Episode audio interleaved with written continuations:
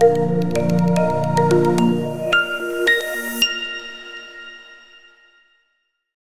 right, this is Hi. our our first podcast, Awesome. and so if you don't, uh, if you've been living under a rock and you don't know who this is, this is Pastor Heath Hiatt, who is uh, president of, of all of Heartland, and um, been my pastor for 12, 13 years. Yeah, quite a minute.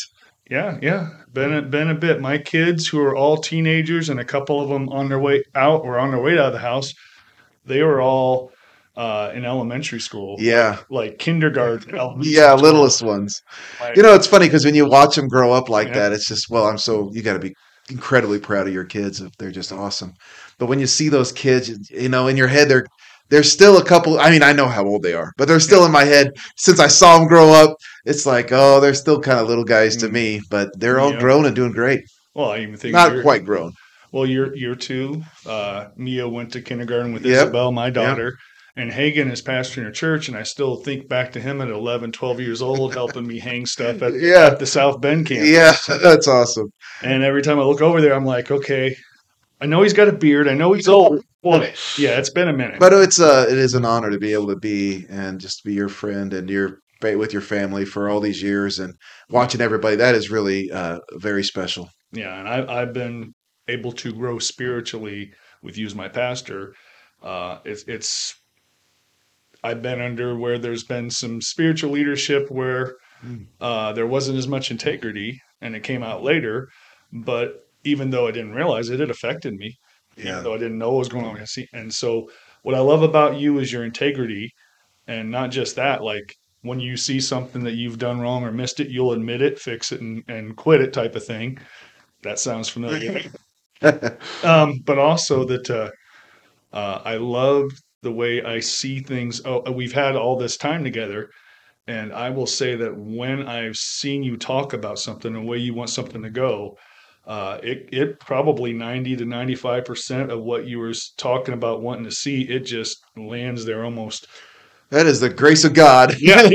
well, that's what I'm saying. Everybody's like.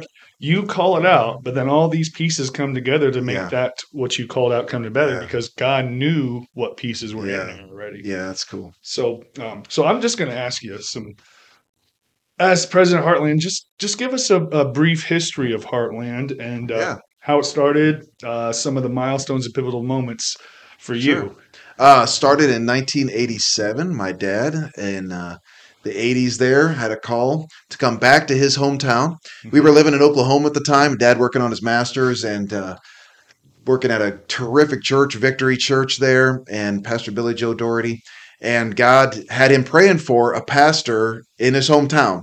So he was praying for this person. God send somebody to Winamac. Those people are so lost and they need Jesus so bad. And uh, then one day it was like, hey, that's you. What? and a little bit of resistance at first, saying, "Are you sure, Lord?" And then it was so it was a clarion call. And uh, so I was a I was a young guy at the time, um, early, just right before teenager, Yep. and so came uh, we came here to to Indiana and you know uh, raised in this small town. I like the t- small town environment. A lot of what we do is in this small town environment. But we started one church there in '87, and uh, then let's see, the second church happened in 1998 Okay. so it was quite a while, you know. And at that time, we didn't even know there was such a thing called multi-site. We, America hadn't even really done that or heard about that. So all of a sudden, we were like, "Well, let's do more than one church." So I went to um, what's now our Stark County location, Mhm. and then my dad turned the Winamac Church over, and he went to Plymouth. And so within about the by the year 2000, we had started a Logansport church. We had four churches, and then uh, kind of just has slowly we've realized what we were doing. Really helpful too is sometimes uh, we look back and see other churches and what they were doing because no one at the time we didn't know anybody doing what we were doing. So we just oh we started to see other similar ministries pop up, and then it really became like a synergy of seeing oh how those worked and how this worked.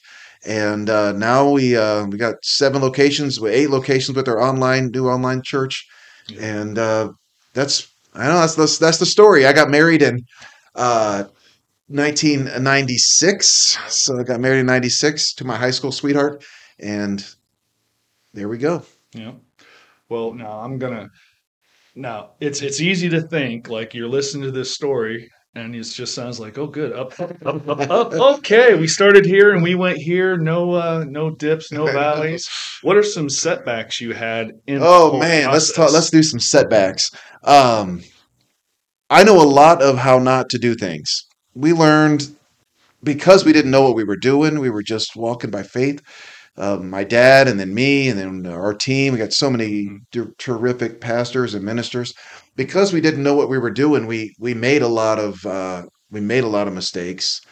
Yeah. I would say, without calling names or anything, some of the biggest heartbreaks that I have, and and and I, I, I can speak. I think I can speak for my dad.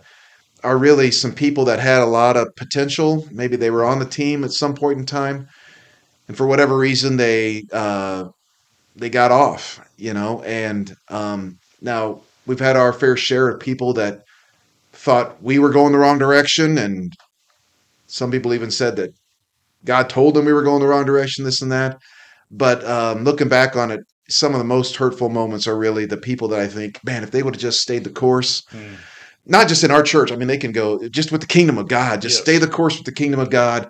Um, what what could really be taking place in their hearts and in other people through other people's lives. So a lot of the disappointments I have is kind of seeing the potential in various people and their uh, sometimes their their lack of kind of following through. The enemy's at work. Yeah. Well, it's a, a lot of people don't think about like some people don't even want to be a leader, much less to be a leader of leaders. And seeing as a leader, a leader, you see all that potential and how heartbreaking it can be when you're looking at that. Which obviously, you know, God's probably looking at all of us saying, "Boy, you, All right, uh, come on, look at all the potential yeah, there. It's yeah. being wasted. yeah." And but it's something there. It's um, so just to stretch a little bit here.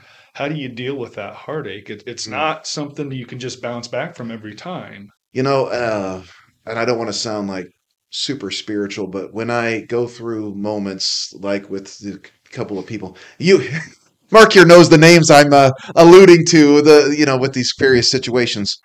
Um, I I I I got I go to God. I really I I double down on prayer times. They're very brutal, honest prayer times. I would even say maybe ugly prayer times of just God, you got to help me.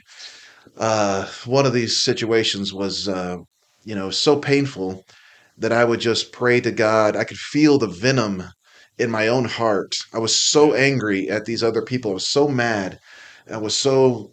I, if there was vengeance, I was. I mean, I I know you were not supposed to want that, but I wanted a certain percentage of that. You know, come on, God, smite, do the old school smiting stuff, and and I had to pray. Just you got to purify my heart. I was really at that time. I'd go back to the Psalms and you know, creating me a clean heart, oh God, renewing me a right spirit. And I just was like, you got to purify this because I knew, and I could feel it as I was preaching and as I was trying to help other people. I could feel the the venom coming out. Not all the time, but just I could feel like I just real bitey, and I was real like kind of retaliatory. And so I just had to honestly, I just went to the Lord and and begged for a pure heart because I I knew I felt it affect in the ministry, and I knew like oh and my mentor pastor mark royer was so helpful in in those moments. You know he would listen and beware of this. And uh, he would he would show me some some things you know beware of this. And and i felt i knew that this was going to affect my ministry. And i knew if i could if i could go through it in a life-giving way that i could uh that there would be something good on the other side. But if i didn't go through in a life-giving way that my ministry would be marked by this kind of situation so yeah, no, it has not been. God, you're right. It sounds like oh, up and to the right. Um, no, a lot of heartbreaks, a lot of heart uh, crying out to God. God, why is this happening? Um, and uh, but and I can say God has been so faithful. You know, even in the valleys, those deep, dark valleys where you don't know, He God is just so faithful. He's right there, going, "I, I got you. It's gonna be okay." Uh, yeah, I know it doesn't make any sense. It's gonna be okay, and His voice in those moments is like means everything. That is that's good. And I'll tell you this, the reason I asked that isn't just because yeah, everybody goes through those. It's because I was close closer to the situation than a lot of people on some of that stuff, several of those You were, yeah. actually. And I watched your life. Now, I, I say this a lot, you know, you know, uh, when you want to see what's inside somebody, wait till the press comes. And when I watched that press and I watched you wrestle with it, you weren't perfect, but you wrestled through it in that dark night of the soul and you came out the other side. Let me tell you, when I was going through my own dark nights of the soul, I knew that what was in you could affect me in a positive way. And that's something that's been important to me. We've had some conversations where I've Yeah. had some rough Yeah. things myself Yeah. and uh, I um, just feel like dying on the inside. Mm. And and and uh, you've been able to pour into me, which God poured into you Yeah. all those times, and it, it's just powerful stuff. And that's that. You know, some of those scriptures come in our minds, and you get those those little uh, card boxes. You know, oh, there's a promise scripture. Do not be weary in well doing. and due season, you'll reap if you faint not. That sounds wonderful. So you have to do it. Oh, it's so true. So and true. I, I've, I've watched you do that over and over again. Yeah. And um, it's something where I've tried to imitate you as you imitate Christ and that, and that's Oh. been there. So um, now I want to go ahead and talk about. Um, so give a little background here. So he, as my pastor, he always talks to me about when I'm dealing with someone is to invest in them and really genuinely care about them and part of that is is asking them what their story is and so i get to turn the spotlight on him and i'm going to ask you to share your story Share my story. Uh, okay, punk teenager. I I have had a relationship with Jesus from pretty much my earliest memories. Um, so I Jesus has always been with me in my most rebellious moments, late high school, coming out of high school. Um, man, I I could not deny Christ if I tried. And I actually there was a little stupid short season of my life where I tried. It's like it's be like denying that you were sitting in front of me. It's just so he's so real. And so um so kind of a punk teenager, pretty selfish. Um ran away ran from God, ran away from the call of God. Didn't want to do the ministry at all. Didn't want to do just about anything else. I was a I was a drummer, so I thought that'd be cool. You know, let's do something like that. But I, I always like kind of compromise it because once again, no one knew God was so real, I was always trying to keep one foot in the world and one foot in the kingdom, and and kind of just navigating that until God was like, "Stop! You got to stop." So I was going to college, and uh, St. Joseph's College no longer exists anymore. That's nice.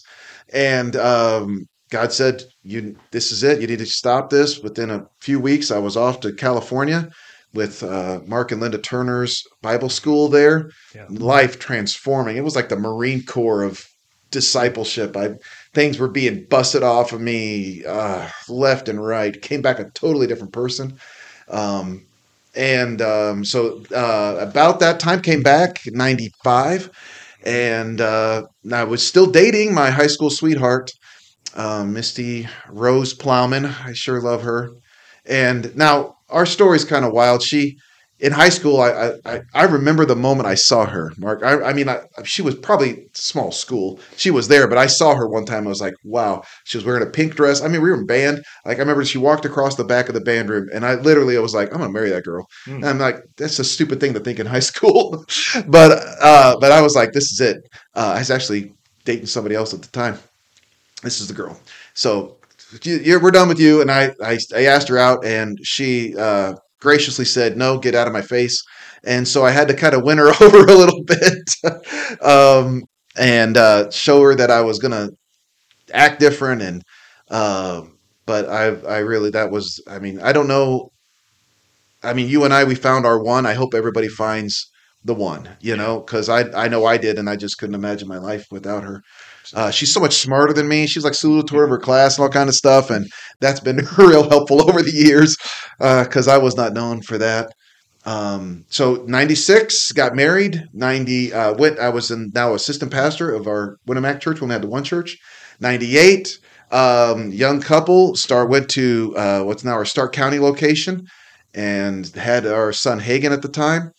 And let's see, I mean the rest is kind of just ministry stuff then came and did the Winamac Church as well as the Stark Church. Fast forward a few more years, moved to South Bend, tried to start a church there where we met you. Yeah. One of the cool things that happened there, but a lot of crashing, a lot of making mistakes, not knowing what I was doing. And that church didn't get off the ground for a plethora of reasons. Came back to uh, Winamac with my tail between my legs in 2010. It's about, that might be, Yep. that be right? And uh, and then God really just showed at that point it's it's my dad and I doing ministry together, and then dad turning some things over to me, Mhm. going from like the assistant and dad assisting me, and uh, and then uh, just slowly, methodically reaching as many people as God would let us reach. Is that what you're looking for? That's what I was looking for. Yeah. Okay. So, so just to to peel the onion back a little bit. So, glossing through some a lot of that stuff there, a lot of people like a lot of people want to hear, oh, they I, uh, this person's got a great testimony. That person's got. I always said the best testimony is I got in church. I got saved at a young age, never turned away. Yeah, That's the testimony I wish I had. yeah, me You know, too. that's what you wish you had. Yeah, But growing up in uh, being a PK, which is a pastor's kid, which my kids love turn turn. yeah. But what were some of the things where you were challenged with? That's a good question. The PK stuff.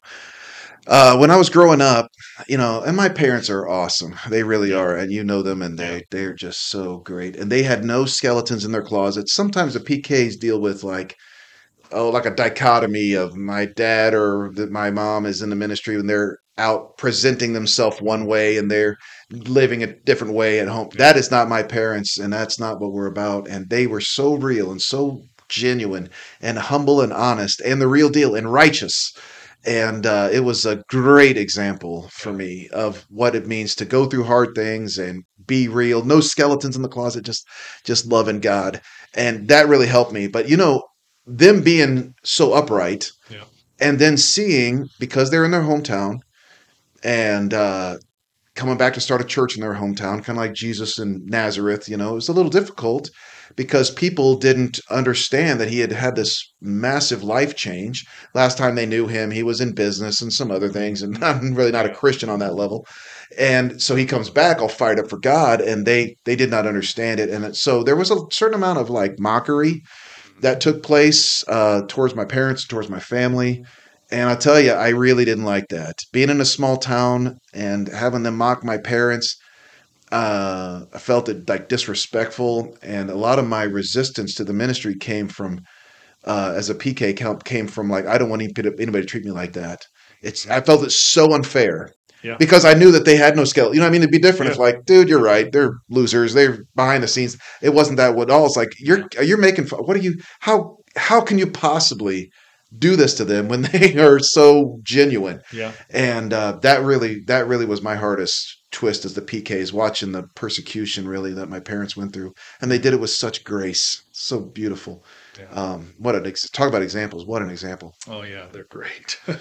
Yeah, yeah. Well, that's that's I can I can truly understand that would be hard because the thing about that is you could go into one ditch with religion or one ditch where you just everything's okay but then you see people living that life and getting attacked for doing it right it can bring bitterness into your life yeah. without you even realizing it. Um, so so you dealt with that and wrestled through that. So what about in your young ministry years?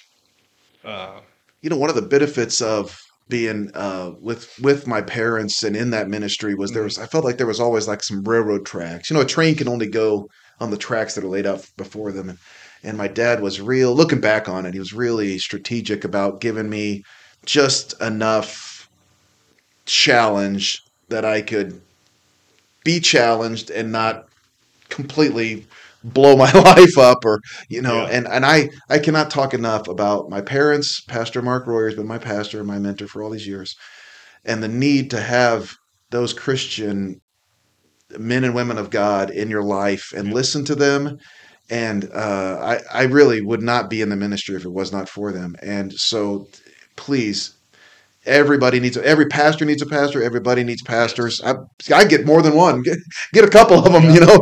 And uh, so people that you can listen to because that really was really helpful in that early years of ministry. I was very young. I don't know what I'm doing. I'm making mistakes, but you kind of I felt like I had like a uh, you know, I'm on a tightrope, but I got the the this safety net below me that if it's going to be all right, don't do no, you know. And and I learned real quick to run by the major decisions by these other people first, and and lots of times it wasn't no, don't do that. It was when you do that, it was just the slight. Marcus, like the slight little adjustments made a huge difference. Like, here's how you approach that. Here's how you should do that. And then it was like, oh, and then a lot of times I would do it sometimes even disagree. And like i don't know why i'm doing that. And then oh see it on the back end like i'm sure glad. Because from people's point of view they were like that worked great. But the reality is i was i was kind of just listening to other people's what they what they were saying. And i've been i really feel like i've been saved in that environment many many times. I'm just so very grateful and thankful. And the team around us we've always had just some beautiful friends and christians and other people on the ministry team that have made it uh, really, really fruitful. I think that's one thing. You know, people talk about friends in the ministry. Like I, we have them, we we try to have them right here with us. I think that's part of the answer. Yeah, yeah. I'm chuckling as you're talking some of that because I'm thinking one of the things that I frowned upon just from experience is being under a pastor who has nobody over them. Mm. There's no accountability. And I've seen it either where they're boy, if they had someone helping them like that, they could they could do so much more. Yeah. But also, um, some of them that the, the ones that have gotten an error that would have mm. guided and corrected. Yeah. You know, I, I and you know what I noticed about that too, and it comes to any whether it's a believer in the church or a Christian leader or even a pastor, whatever level you know, whatever levels there are. All of the discipleship or mentorship or whatever that is, it's the responsibility of the person to tap into that above. Like we could all, in other words, we could all just rebel. Yeah. I mean, I can't make you. You're on staff here. I can't make you. You know, we could all not listen, right? I mean, all of us can like from the very bottom, like I don't want to do any of this Christian stuff, or I don't want to do what this. And I, so it's the responsibility of the mentee to connect into the advice and the wisdom of the mm-hmm. mentor. Does that make sense? That does. It's because yeah. so I think a lot of times the reason why they don't have those people is it's a choice. Yeah. You know, like I don't want to listen to people. I don't want to do whatever I want. And mm-hmm. and which is, you know, a temptation I think for everybody.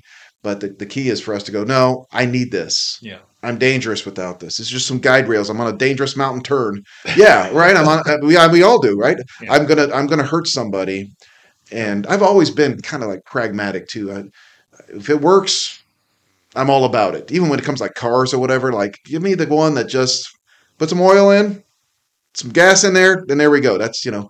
So in ministry, the the mentor relationship just it's real pragmatic because yeah. it just helps us get further down the road. Yeah, yeah, and that's it's that's where I've seen healthy Christians that mature over the years that you you you you can't put your finger on it, but you look at them back here, then you look at them a year later, and they're further down the road, yeah. closer to God. Yeah, they're influencing more people. Go another couple years, and they're just that much, and it yeah. just grows. It's usually if they're, they're they they humble themselves. I mean, I'm going to tell you, I go to you a lot for that kind of stuff, and and I'll, I'll say that you'll you'll say this this this, and I'm like, there are times where like, boy, I don't agree with that I don't agree with that, but I'm going to take it to God because he's got a lot more tread on the tires than I do in this area. And so I pray, and, and nine times out of 10, the Holy Spirit's like, just do that. Yeah. And I do it and there's, and I see the wisdom after the fact. Yeah, me too. I do that many yeah. times. Yeah. And it's, it's just, I, I joke around. I say one half of being smart is knowing what you're dumb at and so I, I, look smart because I right. tap into people who know more than me. And spiritually, if we could just understand that, because one thing I love is I see the fruit in your life. And it's never just, okay, this fruit's only for the Hiatts. You're like, anybody needs this. Yeah. It's just, and then they get to grow from that. And then it just keeps going. And that's why mm. this is continue to grow exponentially in spite of some setbacks. Yeah. Uh, that's my belief anyway. Um, so I'm gonna I'm gonna have uh, another question for you. So as a leader and pastor, and some of this I, I want you to take it to where somebody can understand it where they live. Yeah. Okay. There are misconceptions about being a Christian. There's misconceptions, especially in this culture right now. Yeah. what's the biggest misconception of being a pastor or a leader spiritually? Man, that's good.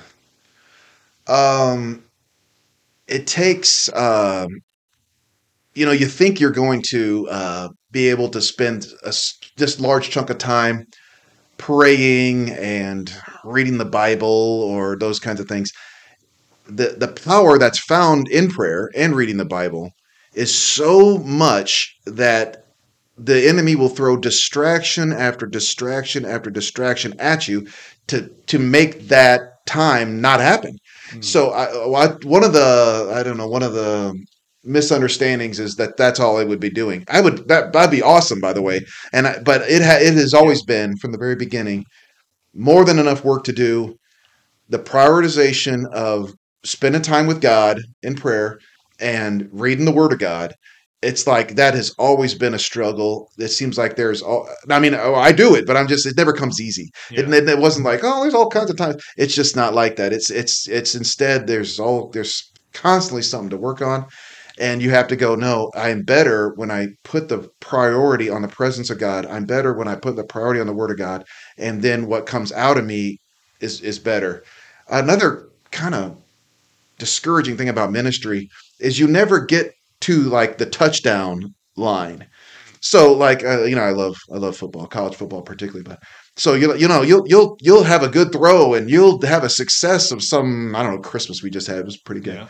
You'll be like, well, yeah, and you so you're like, man, we just went 30 yards down the thing, and you get to the quarterback and you get back up there and it's still 100 yards to go, and it's like, well, I just thought I just went Yeah. 30 yards. I thought I just went 40. It's like you, it's an endless like trail of things that you never feel like.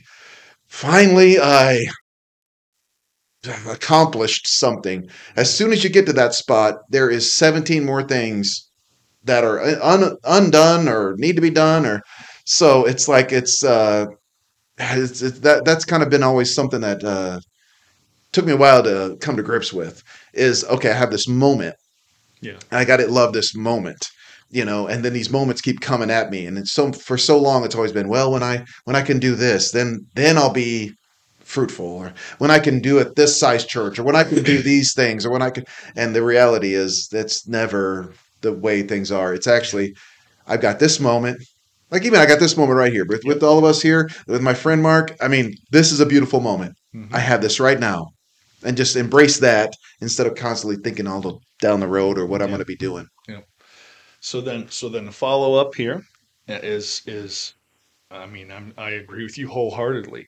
So then someone's thinking, well, I thought that was just me and just everyday Right. Christians. It it goes all the way through there. So what would you do? What would what advice would you give to somebody who's feeling those same frustrations? Except for they're not in the ministry, they're not even a leader necessarily. They're just they're just living their life for God and Yeah. feel like okay. I just got this, but now I feel like it's first in a thousand. Yeah, man, uh, it's something we can all relate to. I guess I'd say prioritize the presence of God, prioritize time spent with God. What I found is when I do that, 30 minutes, hour, something like that, everything else works. And so you, it's like and it, I, I have to remind myself of this all the time. I'm not telling you something I'm particularly good at, but like I've, I've found that when God comes first, He's at the top of the pyramid of my time. Like everything underneath that pyramid just flows right. But when it's when He's just somewhere in the mix, it's everything gets jumbled up. And now I want to be clear. I'm not saying there's less problems. I think I have the same amount of problems when the Lord's at the top as when he's in the middle. I just don't have the answers to the problems. I still, th- you know, so so when I'm in that prayerful spirit, it's like something's coming to me. Oh, I need to get a hold of that. But that guy can help me. Or this, you know, like, or somebody would just say, "Hey, Pastor, Heath, would you happen to need help with this?" You know, like all the engine is working right, even in the trouble. So I don't think it's less, less problems, but I can say tell you it's better answers Yeah. when we're when I when we prioritize the things of God. So like there's power in that presence and and for all of us just saying this is where we got to live we got to stay and everything kind of flows out of that um that that quote i think it's martin luther that says i have so much to do i better spend the first three hours in prayer i really do think that that is where we're at like oh i got so much to do i don't have time to pray that is the that's the wrong approach. Uh, it's it's I have so much to do. I better seek God first because I need all the answers that only God can tie these things together, Yeah. and I need Him to do that. Yeah, that, that's good. I mean, people don't realize that our spiritual being still needs fed. Mm. Getting in the Word and, and getting in contact with God wakes us up, strengthens our spirit. The problem, the reason a lot of us don't understand that is because when you don't feed your body, we know what happens. It screams, "Feed me!" It gets louder and louder. But our spirit does the opposite. It gets Mm. quieter and quieter. The less we're in prayer, the less we're reading the Word, the less we think we need to. Mm. And it's really important to understand that. I mean, just as you said, I don't, it doesn't matter where you're at in the body, you're part of the body, and the body needs the same nourishment, whether Mhm. you're a hand or whether you're a foot or Mhm. whether you're the ear, you still need nourishment. And wherever somebody's at on there in their spiritual walk, whether they're just brand new saved, been saved 10 years, 50 years, we all need that time with Yeah, God yeah. to get the to get wisdom when we need it. And and you know, we've been doing this for a while, been Christians for a long time. I'm still, I don't even know, I'll throw out a number. I'm still four months away from completely backslidden. Hmm. If I just let the let it go. Oh, that's good. You know, like Yeah. I you know, it's like, oh, you've been doing this for so long. I don't know. There's there I'm you know, the the Lord's prayer is, you know, keep these temptations, the last part of it, keep these temptations away from me. Lead me not into temptation. You know, so I but I mean if you just if I just stop praying, stop reading my Bible, I don't know, it's not long before the enemy starts really advancing and uh, I could be uh, as uh, broken as uh, everything could fall apart. Honestly, my whole life would fall apart uh, right there. So I don't think it's just because I'm in the ministry, you know, that I'm protected from those things. I think I think all of us we just surrender to the things of the enemy, give into those temptations, and it'd be sad to see where we all end up. Yeah. Well, I just was thinking as you were talking, the life of Jesus, probably in the New Testament, I couldn't think of anybody that talks about personally going apart to pray, did it more than Jesus Yeah. that we saw in the scriptures. And he was perfect. Yeah, And but but I don't I mean he needed that. yeah, Uh what hope do we have without it? right. That's good. Yeah, yeah. So that's really good stuff. Um, so I'm I'm, I'm gonna uh, kind of s- switch gears a little bit and talk about some. So I like talking about things like we talked a little bit, touched around things. If you talk about words like synergy, where you start and then people get uh, uh, get going and get momentum. You talked about how beneficial it was to have your parents Yeah. help you and to get uh, people over you and helping you. You're in a, another unique position where your son Yeah, went from growing up in church, going to college, coming back, working, going to church with you, working there, to actually becoming a very young pastor now. yeah, How do you see that going down, like like Yeah. from generation to generation? You know, uh, I I never had in my heart. This is Hagen. Here we go. Um, I've I've always been very proud of him. Yeah. He's he has been he's a very thoughtful, caring. I mean, even as a child, he was he's very thoughtful, very caring. He's got a very good heart. Um, he cares about what other people think. He's very funny, you know. Um, so, but I I never wanted to push him into ministry. You know, like this is the family job and this is what we do. And like I really, you know, even the degree I didn't. You know, I will let him choose those things. You know, we went to Olivet and he's, he's got his bachelor's in communications. so I almost forgot. Uh, a couple thousand, tens of thousands later, you'd think I'd remember Yeah, uh, so it was like, what, what was, you know, what, what's he going to do? And I, I really thought ministry would be very good for him, but I can't like, and then my dad did the same thing for me. So kind of like the, the Hiatt model is really, you can't force those people into that. That's got to be very personal, you know, because there's enough of it to think, oh, you're just in the ministry. And I had people tell me this, you're just in the ministry because your dad, you know, well, that's just what, that's just what, you know, and, and so I think with my dad wanting to make sure that that was not the case in my life and me wanting to make sure that's not the case in Hagen's life, um, that it's very personal, that he gets a calling. Now, both Hagen and I talked about it. We both though didn't have a, I call it a, uh, Blues Brothers moment where the light shines in the church, you know, like Yeah. like you know this like we never had that calling, and some people do. I kind of wish I did, Mm. but looking at it, it makes sense. The reason why we didn't have that is because it was planned from the beginning. That you know that my dad would put these things into my life, that I would try to put these things into Hagen's life, and so you know we we it was so understood that it's not necessary if that makes sense. And so when Hagen, you know, he's like, uh, well, at first it was me like, hey, uh, what do you think about? He's like, oh, you know, and I don't know, you know, we haven't really talked about what resistance he had, but it comes so naturally to him. It was just like it's like fish in water that it was like this is, uh, you know, I want to do something for God. I think Hagen was going to do something for God no matter what, but I think Mhm. this is a way for him to be the most fruitful. Yeah. So Yeah, I think it's it's interesting because like I'll sit in meetings where both of you guys are there and I'll listen to him talk, listen to you talk, and I'm like, boy, there's so much similarities. Now I see, you know, you're further down the road than him and your life experience has levels of wisdom. Just like if I listen to your dad, there's Yeah. there's, there's so much wisdom. He can say in one sentence what would take me right, ten paragraphs Me too. and have more wisdom in it. yes, And then the same thing where you, I see, but I'm thinking, boy, where he's got his trajectory, if he keeps going Yeah. right there, he's gonna he's gonna have quite a powerful impact on the people Yeah. around him. I'm pretty excited about what God's doing there at Logansport and, and with him and his wife Taylor and their babies, another baby on the way, and um, they got a lot of the right things Yeah. going. Yeah. But we've talked about this about the pres back to the presence of God. I, Hagen and I have talked about this that really that this has got to stay the priority. You know, when you have anybody, when with the gifts and callings that are in your life right now, you know, we we've got to let those be unleashed by time in the presence of God. It's like those gift and callings disconnected from the from the presence of God. They they they they're almost purposeless or valueless. But when you take those things that God's placed in your life and you put them near the with the presence of God and the anointing that comes from being in the presence of God, now we've unlocked something like Yep. transformative. Yeah, yeah. We we went through lots of different like sermon series over the years and different things, and we went through talk talking about different things. But one of the times we we did it was uh, just talking about ask, seek, and knock. Yeah. And one of the things about a lot of people will want to ask, seek, knock, and then try the doorknob. one thing I love about seeing the Hiatt model is you guys knock, and if God doesn't open it, you go to the next door Yeah. you, or you just wait for that to open. You never try the doorknob or try to Yeah. kick the door in.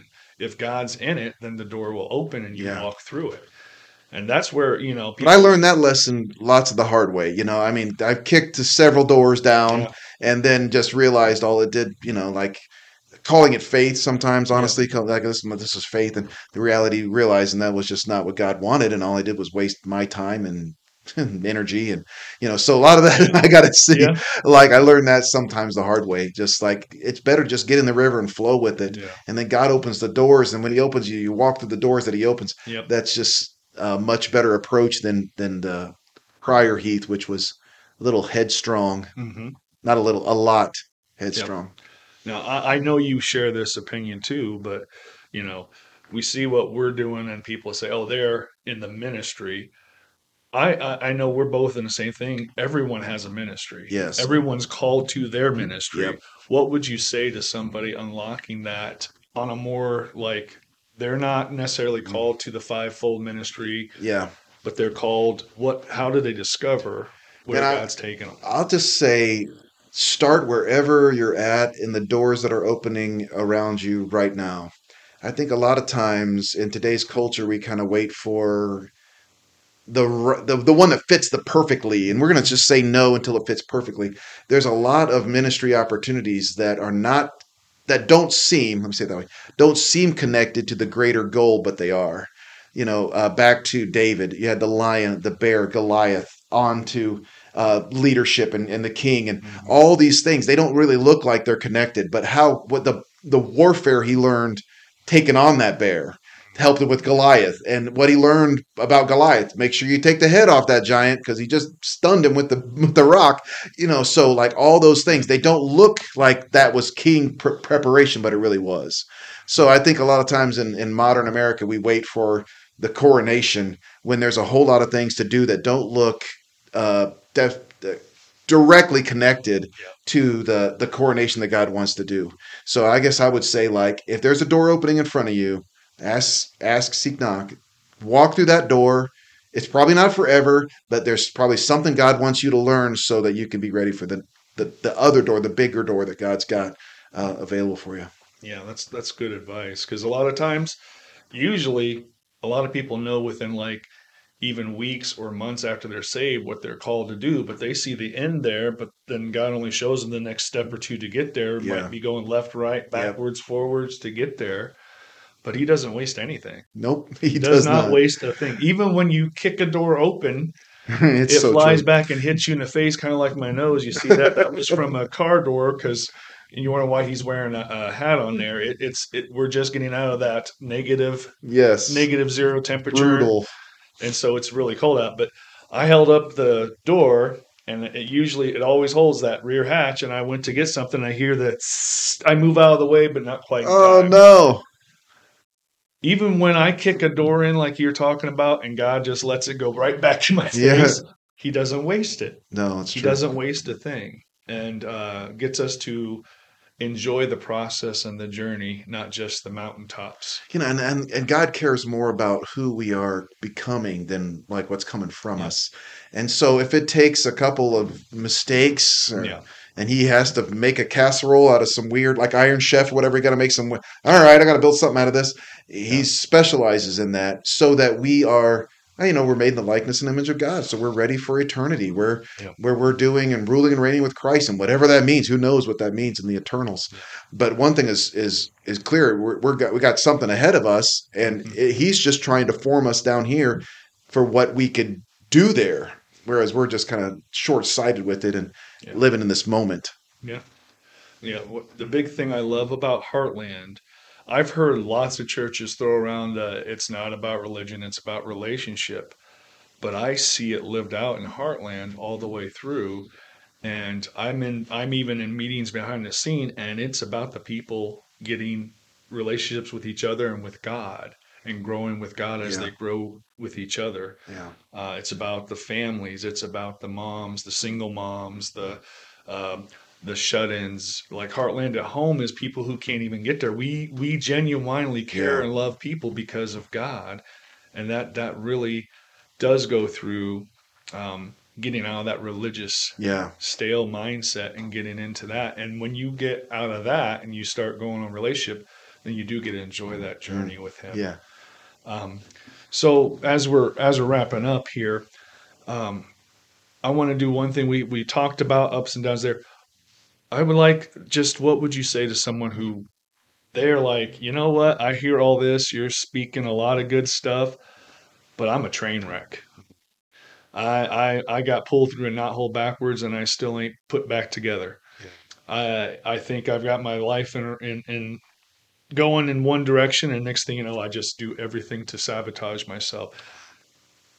Where do they don't? In other words, you are here.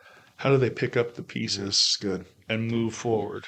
Uh, you know, I think we've all been there. Um, remembering that there's seasons and some of these seasons are going to come to a close. But if you're going through a really difficult moment, or maybe even a really long extended season of, I, I know it sounds, uh, I know it sounds kind of cliche, but three things: get connected to other Christians, have conversations with them. It could be online. Talk to somebody, text somebody. Do not uh, do not just deal with these things all yourself. You know, every situation you go through, in in a, in a spirit of humility, connect with somebody. I would, if I was going through something like that, I would go to somebody that's been through it, uh, can give me wisdom on how to go through it, and and and I would I'd really listen. I think a key to that too is not just ask their advice, but really listen. Like, Yeah. hey, man, I'm going through this really difficult time. I'm, my heart is smashed. I don't know what's going on, and, um, and then and then follow through with whatever you know suggestions they might be given. Mhm. But I would make it. Our, our hearts are personal. You know, like just like you were saying, this is something that that our mankind is not quite realized again. We are connected to the Lord and connected to each other. This is this is what it's about. And so I would make those both of those things very very uh, prioritized.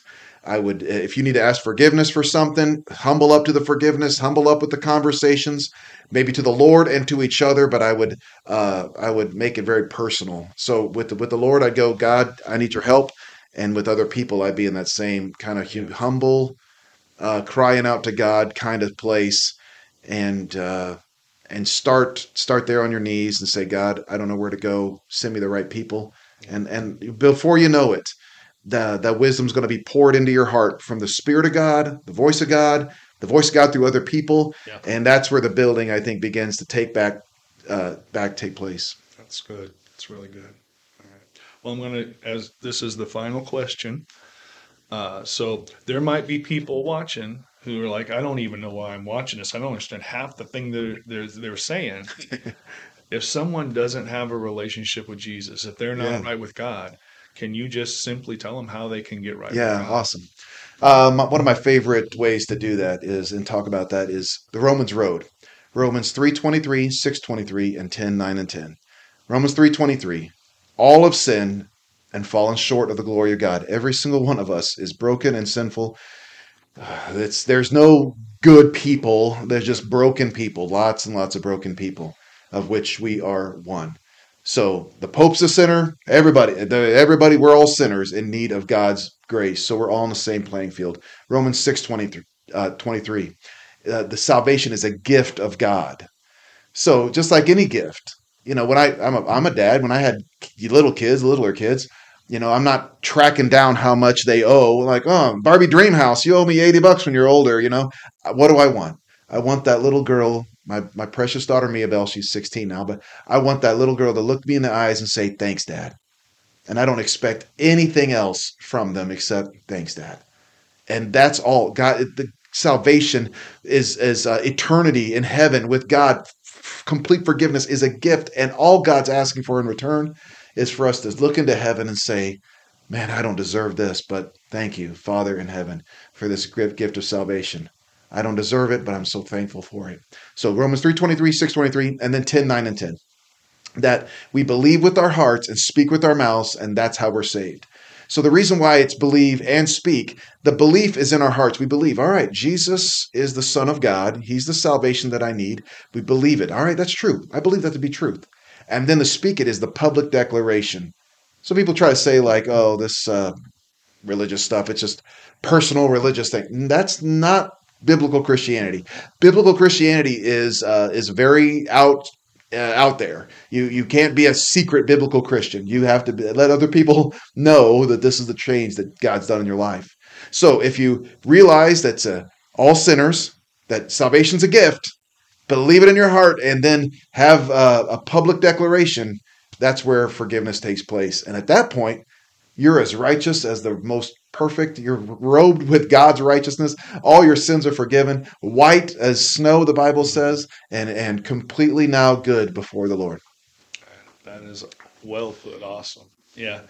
That is the amazing thing about salvation is we all started on the other side of that. Yes. And we all had to go through the same path. Yeah. So wherever you're at, you don't have to get right to get right with God. That's not going to work. Mm. It's, it's, it'd be. I don't. Uh, you know, we we think we need to get right, get ourselves cleaned up before we can present ourselves to God, and it's the opposite. You can't clean yourself up. It'd be like if I had tar over my hands. Like I need to get this tar all, uh, off my hands, and and then you start everything you touch, you just get more tar. You need something outside of your hands Yes. to get that tar off, and that's the power of the gospel, and that's the good God that we that we serve yeah. and that you can serve too. Yeah. So why don't you, if you don't mind, close us with Yeah. prayer? Awesome. Lord, here we come together, all of us here together, and thank you, God, that we don't deserve this. This we're so broken and so in need of you, Lord. We don't mind confessing it. We don't mind sharing it. Just how much we are in need of you, Lord. And Jesus, we thank you for the gift of salvation. Lord, you gave it to us. We don't deserve it, but you gave it to us, and we're so thankful for it. And right now, in this prayer time, all of us together, we're just saying, Thank you, Heavenly Father, for the salvation that you've given us. You give us heaven. You gave us down here on earth that you'd walk with us on every mountaintop and every valley, Lord. You'd walk with us. Lord, we never want to take that for granted. And Lord, I pray right now also that we put your our your faith, our faith in you, and we have that strong faith that we hold on to, believing that you are who the Bible says you are. And Lord, we're not ashamed to speak it and to live it out and let other people know this is what we believe and who we are. Lord, I pray that any of the seeds sown today, they go into our hearts, they go into good hearts. We have I pray that we go they go into good ground here today and, and reap a harvest because we're listening to your spirit. In Jesus' name. Amen. All right. Well, thank you. Yeah, it was an honor. Thank you. time. It's Yeah. great. Um, and if you did uh, recommit, reconnect, or give your heart to God, or or just need to reach out to someone, or get around some Christians, or talk to some Christians, Heartland at Home, you're always welcome to reach out. You can go on on uh, Heartland.church, Heartland at Home. There, there's right there. We call them connection cards. You can fill out information, and then I'll reach back out to you, or you can text me directly 574 549 3680 and you will get my phone and I will and I will be happy to respond. And if you did pray that prayer, I encourage you please reach out and let me know so I can keep praying and encourage you and, and give you some good next steps. All right. Well, thank you again. Oh, it's an honor. That was great. All right. All right. Well, this concludes our first podcast on Heartland at Home and I just thank Pastor Heath Hiatt for being here. Yeah, it's great.